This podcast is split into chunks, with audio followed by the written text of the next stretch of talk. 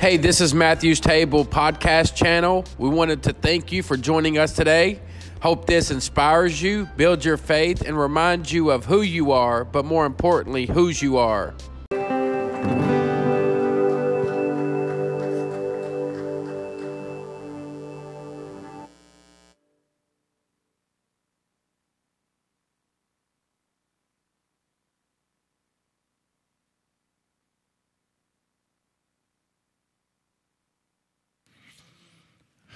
Okay.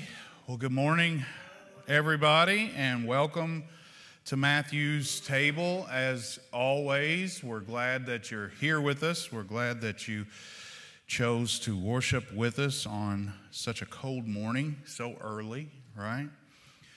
Uh, I'm really excited about this sermon series that we are in where We've been exploring some of the encounters that Jesus had with particular people found in the Gospels Matthew, Mark, Luke, and John. And I want to explain why I wanted to do this quickly. First, the person of Christ is the most important person in all of human history that you need to know and understand your eternity depends on it, right? And for example, the uh, encounter that radically changed my life is from an interaction found in Matthew chapter 9, where I learned that Jesus was a friend of sinners who went to Matthew's house, a tax collector, with all the prostitutes, and had dinner with them at Matthew's table. And it was from that particular encounter, as I'm reading the scriptures with no knowledge or understanding, never growing up in church, I realized that God desired a relationship with me. And up to this point God's unconditional love and the sacrifice of his son that, that uh, well intentional Christians would, would do well sharing with me, it didn't register for me because I was convinced that it didn't apply to me, that I was too far gone. I was a sinner. And all of a sudden, by reading that passage about Matthew's encounter, I found myself in the story sitting at the table. All my preconceived notions were immediately destroyed. And in that moment, it was as if I had walked right into a surprise party where Jesus jumped off the pages and into the depths of my heart, filling this long, standing void that I tried to fill with all these things in the world. My hard heart and my stubborn pride was melted by the overwhelming love of my new Lord and Savior, Jesus. I remember that day very well. I don't know specifically what day I was reborn. I know it was within a two month period, but I do remember a day where I realized my sin against God, put Jesus on the cross, and I, I cried in such a way that somebody had died. I mourned and wept, and it was such a freeing day for me. All that to say, that's why I find it crucial to investigate, explore the encounters that Jesus had, because each one that we're going to look at, Nick has talked about Saul becoming Paul and the rich young ruler, and we've already learned a ton just from those two sermons. But each one can be like a surprise party where we walk into a passage with some assumptions about God that turn out to be something that we're not expecting. We learn something new. I read a story the other day about a surprise party gone wrong where a 63 year old man's family had planned and gathered together uh, all of his friends and families and former uh, employees because he was retired to surprise him on his birthday. So his wife got him and, and told him, hey, we need to head on over to Aunt Susie's or whoever. And they arrived thinking that they were just coming to a family bar barbecue. And when they entered the back gate, the, the whole family and all the friends, they, they jump out and they say, Surprise! And and, and, and, and they're all rejoicing and celebrating because they feel like they just pulled off the greatest surprise ever because of the look on his face uh, reflected that he'd been surprised. However, his expression wasn't one of surprise, but shock. Due to all the unexpected shouts scaring him, he had a stroke. And we think about that. We might even laugh about that to be honest, but in many ways, most of the encounters with Jesus can be a surprise party gone wrong, where many of our own assumptions are corrected by learning from the interactions that Jesus has with different people, which is how we land at Simon the Pharisee's house this morning in Luke chapter 7, verses 36 through 50. If you would like, you can turn your Bibles to Luke chapter 7, verses 36 through 50. You pull it up on your phone, however uh, you do that. Um, otherwise, I'll be reading from. Uh, I'll be reading it to you and it'll be on the screen. So, Luke chapter 7, verse 36. One of the Pharisees asked him to eat with him, and he went into the Pharisee's house and reclined at table. And behold, a woman of the city who was a sinner, when she learned that he was reclining at table in the Pharisee's house, brought an alabaster, alabaster flask of ointment. And standing behind him at his feet, weeping, she began to wet his feet with her tears and wipe them with the hair of her head and kissed his feet and anointed them with the anointment. Now, when the Pharisee who had invited him in saw this, he said to himself, If this man were a prophet, he would have known who and what sort of woman this is who is touching him, for she is a sinner. And Jesus answering said to him, Simon, I have something to say to you. And he said, Say it, teacher. A certain money lender had two debtors. One owed 500 denarii and the other 50. When they could not pay, he canceled the debt of both, which uh, now, which of them will love him more? And Simon answered, The one, I suppose, for whom he canceled the larger debt. And he said to him, You've judged rightly. Then turning toward the woman, he said to Simon, Do you see this woman? I entered your house. You gave me no water for my feet, but she's wet my feet with her tears and wiped them with her hair. You gave me no kiss, but from the time I came in, she's not ceased to kiss my feet. You did not anoint my head with oil, but she's anointed my feet with ointment. Therefore, I tell you, her sins, which are many, are forgiven, for she loved much. But he who is forgiven little, loves little. And he said to her, Your sins are forgiven. Then those who were at the table with him began to say among themselves, Who is this who even forgives sins? And he said to the woman, Your faith has saved you. Go in peace. It's the word of the Lord. Amen.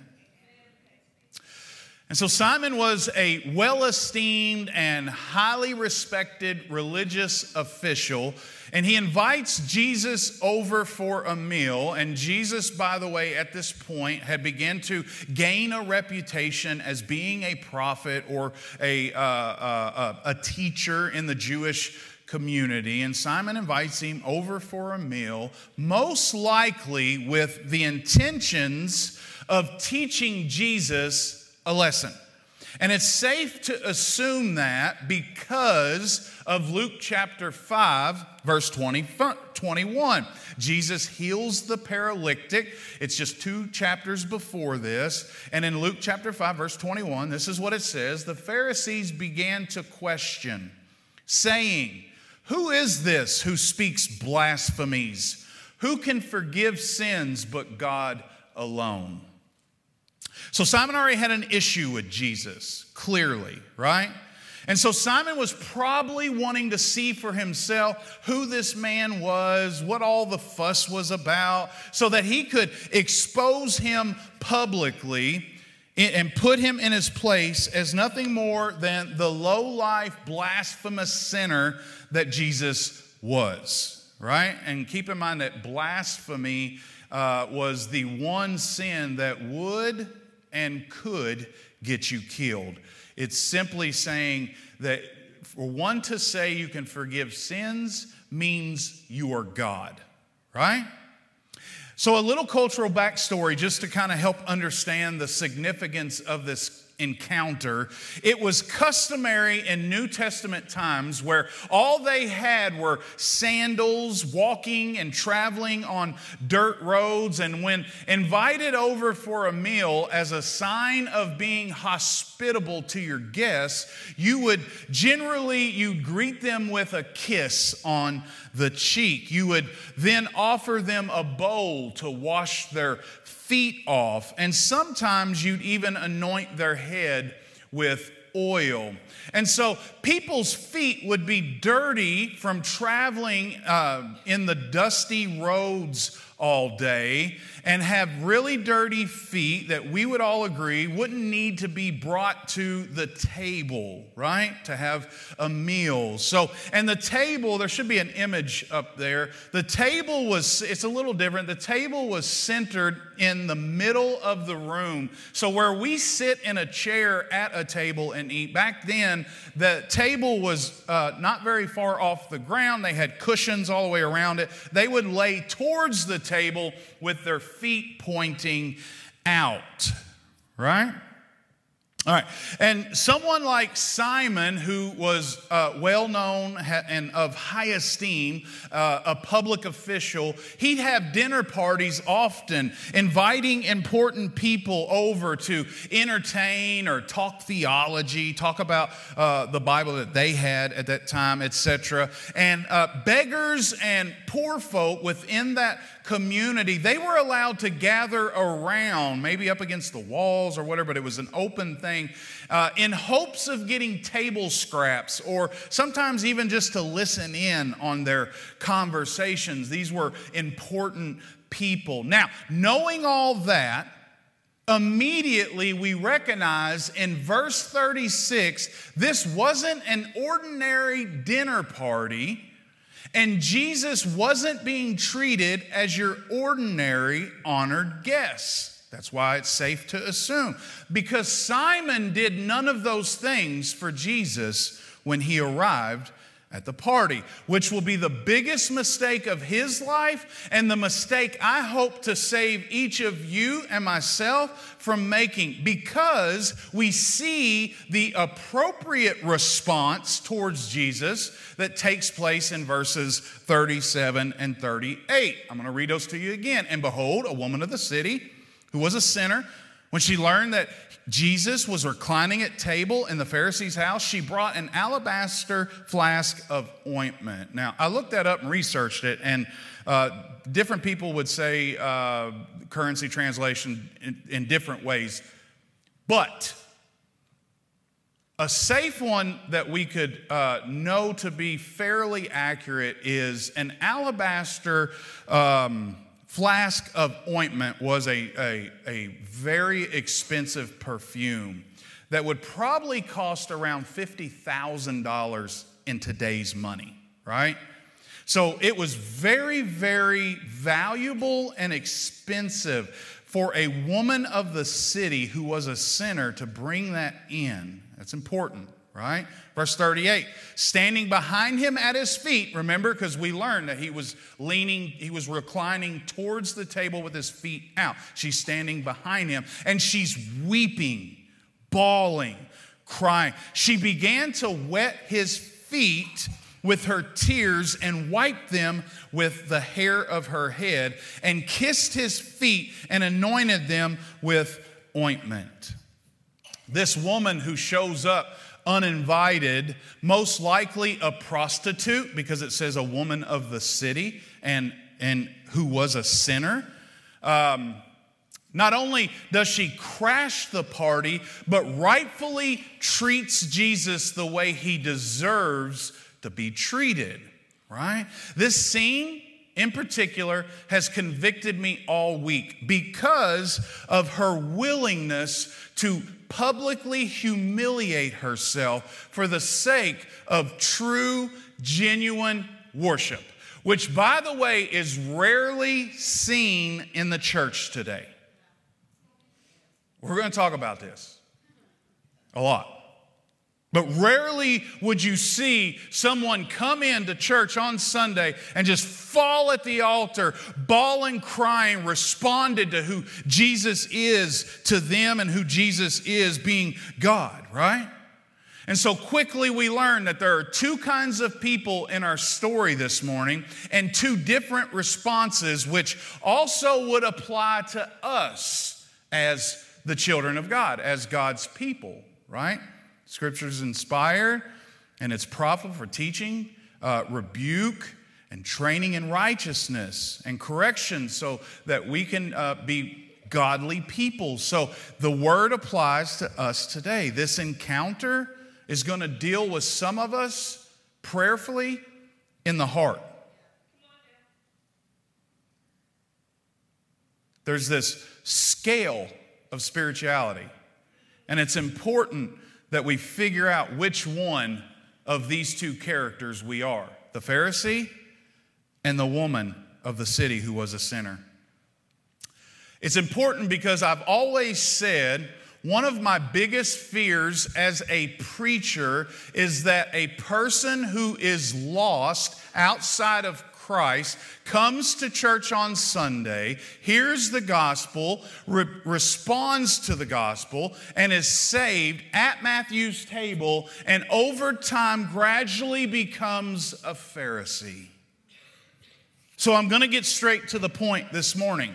God hates self righteous, prideful, spiritually arrogant, religious church folk who trust in their own good deeds and neglect to see their need for Jesus. Don't clap yet. We're going to get there. We know that because you guys could possibly say, ah, Roger, hate, that's kind of a strong word. I'm not sure God would, would, God's a God of love. He wouldn't, he wouldn't necessarily say something like that. Well, Proverbs 6, verses 16 through 17 says, should be up here, there are six things that the Lord hates, seven that are abomination to him. Just 16. Haughty eyes. I'm just going to stop there for the sake of our scripture this morning. Haughty eyes. Haughty means somebody who thinks they are arrogantly superior than other people, prideful, looking down on. God hates that, guys. God hates it. There's no place in heaven for haughty eyes. One of my favorite quotes these days is from uh, John Ortberg, and it says, One of the hardest things in the world is to stop being the prodigal son without turning into the elder brother.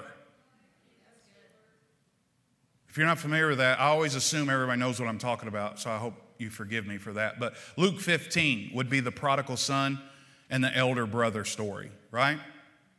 But with that being said, we need to understand it's a dangerous place to be when you fail to often remember who Jesus is and what he's done for you. Matter of fact, did you know that the expectation for the Christian is to never think that they're better than anyone else?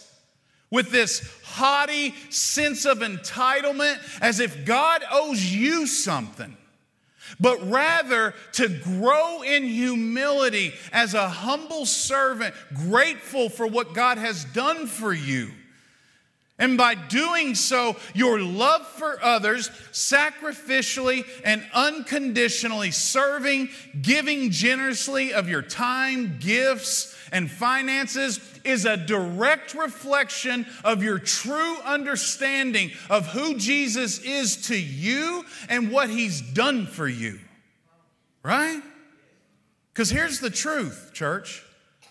That Pharisee attitude is the greatest hindrance to lost people running to the cross. Because typically, lost people being introduced to the church by attending on Sunday morning or hanging out in small fellowships already thinks God wouldn't want a relationship with them due to maybe how they've lived their life in the past or how they think God uh, sees them right? And so they look to and they look at other Christians who carefully conceal their sin in an attempt to seem as if they have it all together because of their own self righteousness or their own reputation for being a decent person and unwillingness to associate with sinners. Think about that.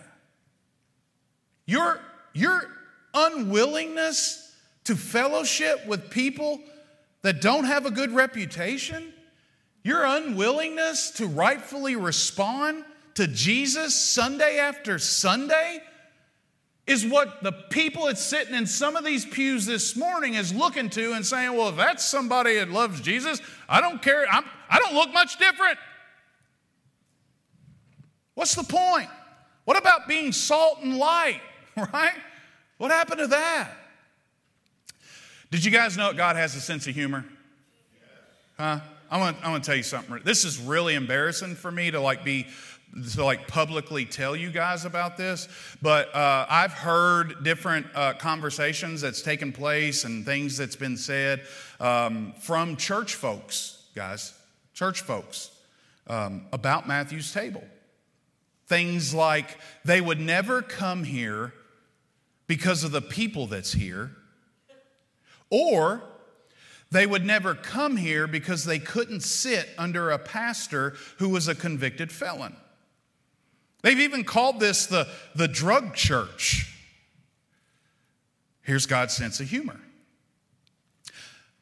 Meanwhile, they're reading the New Testament, which the author for half of it was guilty of ordering the death of innocent Christians before becoming a Christian, and who wrote four of his letters to the churches while in prison. Paul was a convicted felon who was responsible for murder. Yet those same church folk who would never come here are walking around with verses that God had Paul write on their shirts and on their coffee mug. I can do all things through Christ who strengthens me. A convicted felon wrote that, who murdered people. And that, and that verse was written in prison. Isn't that God's sense of humor? These people don't even have a clue what they're talking about. So when I say I'm embarrassed, I mean when I'm put into the category as those church folk who might think or say things like that. Jesus has nothing for the person who isn't a sinner. And I need you guys to think about that this morning. Many of us will go from prodigal son to the elder brother. It's a, I believe it's a part of uh, our journey. And then God humbles us and we start trying to gravitate back towards the, this middle safe place, right? Psalms 34 18, the Lord is near to the brokenhearted and saves those crushed in spirit. There's a Spurgeon quote. You guys know he's my favorite. It says, There's mercy for a sinner, but there is no mercy for the man who will not own himself a sinner. So, in hopes of preventing ourselves from having a religious spirit, I need you guys to look at verses 39 through 40 to learn how Simon's surprise party goes wrong. Verse 39 and 40. Now, when the Pharisee who'd invited him saw this, he said to himself, This is the, if this man were a prophet, he would have known who and what sort of woman this is that's touching him, for she's a sinner. Jesus answered him, Simon, I have something to say to you. And he answered, Well, say it, teacher. Quickly, what we see is this Pharisee attitude, right? Simon judges the woman and who she was. Simon judges the person of Christ, claiming if he were a prophet, then he would know something. Simon judges how Jesus is allowing her to behave, right? In their, uh, in their culture, the law would have said no woman was supposed to be touching a man in public that wasn't their own family. So Simon the Pharisee was upset that she was breaking the law. She was more worried about how she was behaving, behaving. And the problem with that is behavior modification is always religion, and God hates it. If the church is only trying to get you to act better, that's called religion, right? A relationship is recognizing that you cannot act better left to yourself, therefore, you need Jesus to be the king of your heart, right? I want to be careful with this next statement because I don't want. Also, treating methods and material things as greater than the person is equally religious, and God hates it. Yes, we should have respect and a special reverence for God's house and stuff while being good stewards with what He gives us. But I'm here to tell you, I am the wrong one to come complain to in regards to stuff. Right? Roger, somebody sat in my seat in church Sunday. I need you to take care of it. Yeah, I'll take care of it. I'll chop that thing up into 100 pieces and throw it out the door for all I care. Right? Because we cannot worship the creation, we have to worship the Creator. Right? I feel like I pulled that one off decently. I had all this other stuff. I didn't say it. Back to the passage, because what you might have missed is important. Simon didn't say what's quoted out loud. Did you catch that? Look closely. It says, He said to himself. He didn't even say what he said, or that's in the scriptures out loud. Then Simon gets quite the surprise because Jesus reveals his identity to Simon by responding to his thoughts. Meaning two things Simon's failure to acknowledge Jesus for who he is goes bad for him by getting exposed himself. And if you remember, we assumed that he was being invited to the dinner party based on Luke chapter 5, verse 21, being a blasphemous sinner, forgiving people for their sins. And so Simon was going to expose him publicly, and he ends up being the joke of the party, right? Two things. One, Jesus is God and he knows all things. And two, those judgmental thoughts that you have towards others, Jesus knows about them too. Because He is God and God knows all things, right? So, Jesus, in typical fashion, He's brilliant, He's genius, right? He's God. He uses a physical illustration to teach a spiritual truth. Verses 41 through 43. A certain money lender had two debtors. One owed 500 denarii, the other 50 denarii. Right? When they could not pay, he canceled the debt of both. Now, which of them will love him more? And Simon answers, The one, I suppose, for whom he canceled the larger debt. And he said to him, You have judged rightly. You have judged rightly. The only judging we should be doing is towards our own sin so we can avoid being in the 50 sin club and being in the club 500. Right? This short parable is rich in gospel truth that I want to help you see. Matter of fact, we could use this short parable to share the gospel with lost people because it's so profound and it's so illustrative of what the gospel really is. Two people in this in, in, in our encounter are being compared to two debtors. Everyone in here knows what it means to owe a debt, so this should speak to you in a profound way, right? It should put some skin on it, right? Jesus, being God in the flesh, is the money lender, and Simon and the prostitute are the two debtors. Simon, being religious and all, right? popular in his community for being a man of high esteem, and who also has a high view of himself, clearly would be the one who owes the 50, while the prostitute would be in debt for the 500 if sin was measured by money. But here's what I want you to see they both were in debt.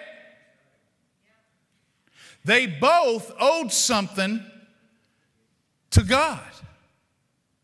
Verse 42 then says, when they could not pay. You got the money lender, you got two debtors who both owe God something to them that they both cannot pay.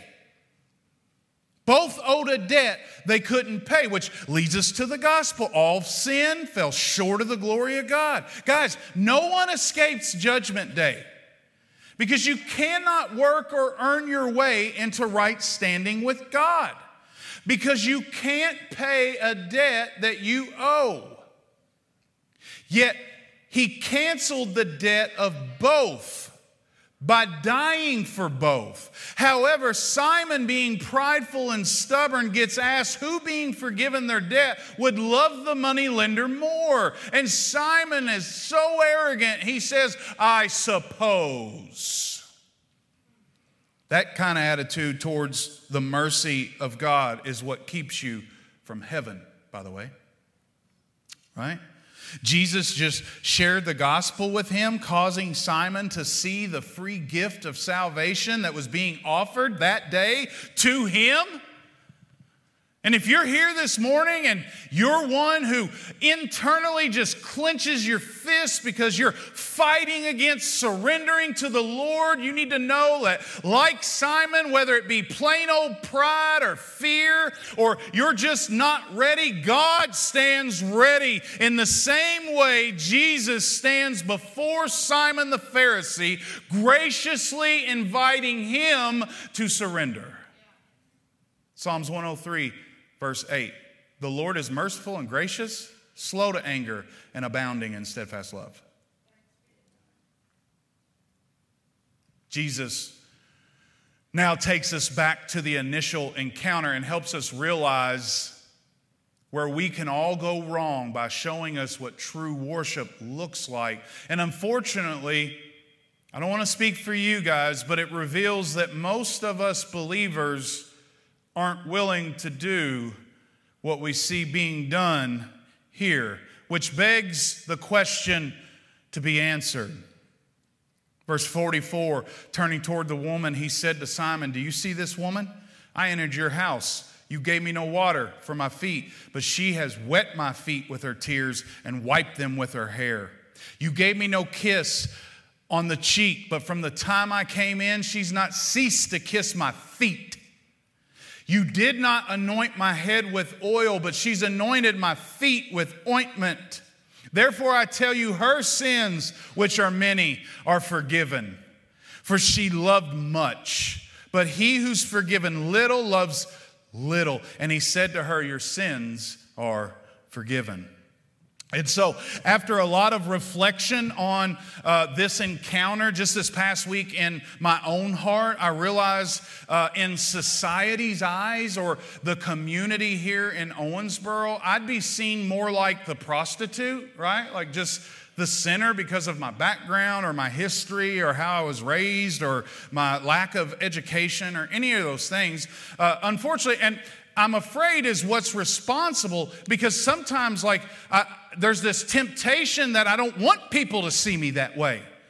Like I'm supposed to be somebody else now, and I can't afford for people to know the brokenness I deal with on a daily basis, right? And I'm afraid it's what's responsible for my lack of willingness to be seen as broken or just overwhelmed by the love of God and deep gratitude for what's been done for me, which makes me more like Simon the Pharisee. My pride and fear of what others think of me puts me across the table from Jesus instead of at his feet, teared up. Who are you in this story this morning? This reflection led me to a time of brokenness, recognizing that I would be more like Simon the Pharisee than I would this grateful woman who was a sinner.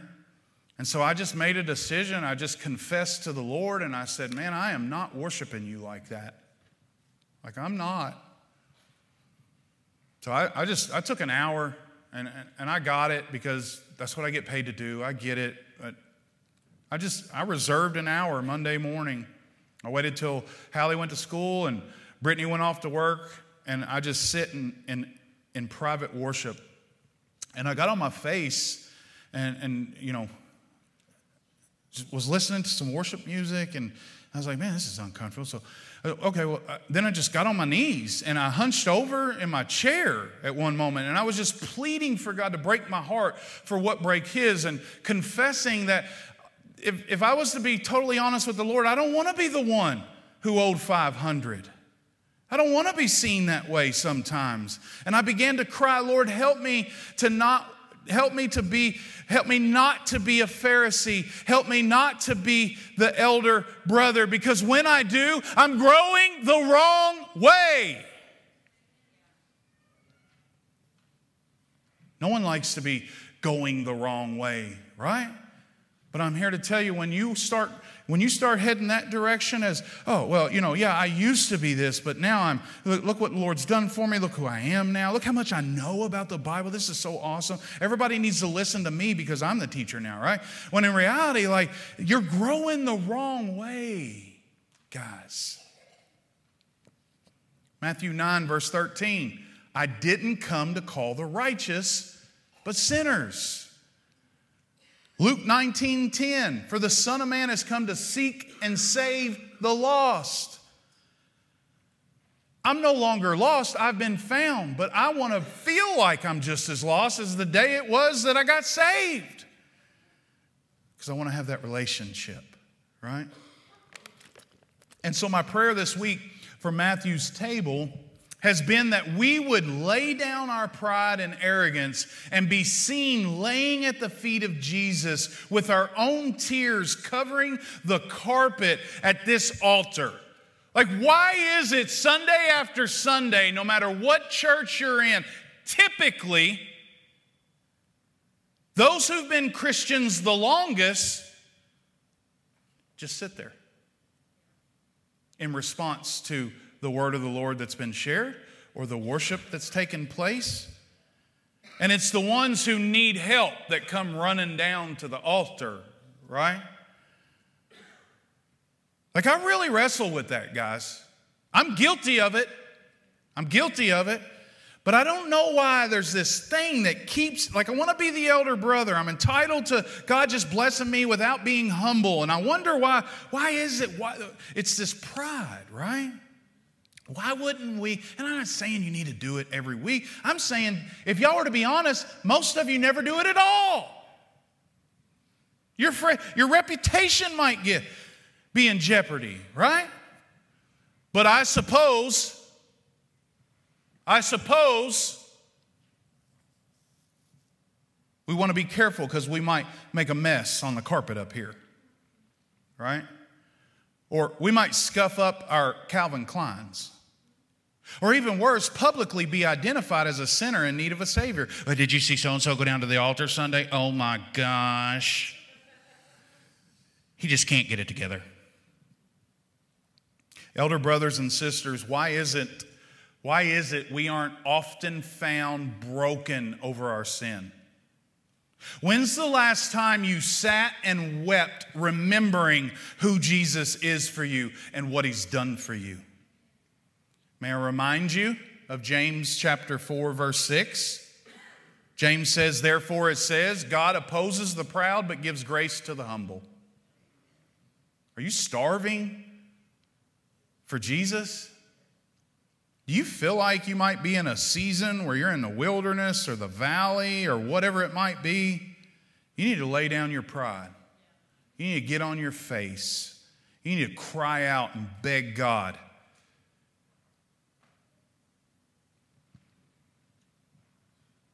to the sinner who thinks and views themselves as unworthy or unloved by God and God's people, you know, the religious church folk. So, what you do, because I've done this before, you love it when self righteous people start getting their chest poked, right?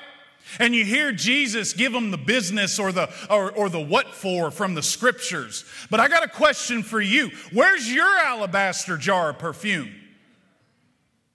Where's your tears? Why don't I see you laying at the feet of Jesus, worshiping Him in such a way that demonstrates you fully surrendered? Because while you might love to hear that Jesus loves the sinner more than the religious church folk, He makes it clear your love for Him's measured by your worship of Him. So don't get it twisted. Those who've been forgiven much love much. To be the Pharisee, neglecting to see your need for Jesus, is equal to being the sinner who refuses to repent from their lifestyle and come to Christ. It's not about which character you are, because both are in debt, but rather how you worship the Savior of the world. Another Spurgeon quote Of the two evils, choose neither. So never think you're above someone else because of the grace God has given you. And never take the grace offered to you for granted. Rather, get on your knees, beat your chest, and worship the one who is worthy. Why would you not worship Jesus the way we find her worshiping Jesus? It would have to be only because of what people might say about you or think about you. Or maybe you just really don't know Jesus. You're playing the part. This is your surprise party this morning. Because the surprise party wasn't for Jesus, it was for Simon. And it went wrong when he thought he was better than the woman who showed up uninvited. Because although she had a reputation for being a horrible person, Jesus reveals Simon is the greater sinner. Jesus wasn't there to help her. He was there to teach the overly religious church folk a lesson because oftentimes the people who know God best actually don't know God at all. And I want to close this morning by inviting Christians to respond in a way that the Spirit would lead you to. Right? I am going to encourage you to be reminded of what Jesus has done for you and worship Him accordingly. Because whether you want to admit it or not, you owe more than 50. For those of you who identify with the sinner, like you know you're outside of Christ, but you're desperately desiring to have that void filled in your own heart, who's yet to surrender your life to Jesus, I want to leave you with the last comment in our passage this morning. Jesus looks to the woman and he says, Your faith has saved you. Go in peace. That's the reward of the gospel message. Your faith has saved you. Go in peace. All you need is faith in what Christ has done on the cross to be forgiven and to live a life of peace. That turmoil that you wrestle against, that's that separation from God because you've yet to receive the free gift of salvation. And you might say, well, that's easy for you to say. Well, I'll tell you this all I brought to the table was my sin, guys. I had nothing to offer the Lord. And He took it for me. And He'll take it for you. So don't let this morning be one where we don't respond in a way that's reflective of how we learn we should be responding.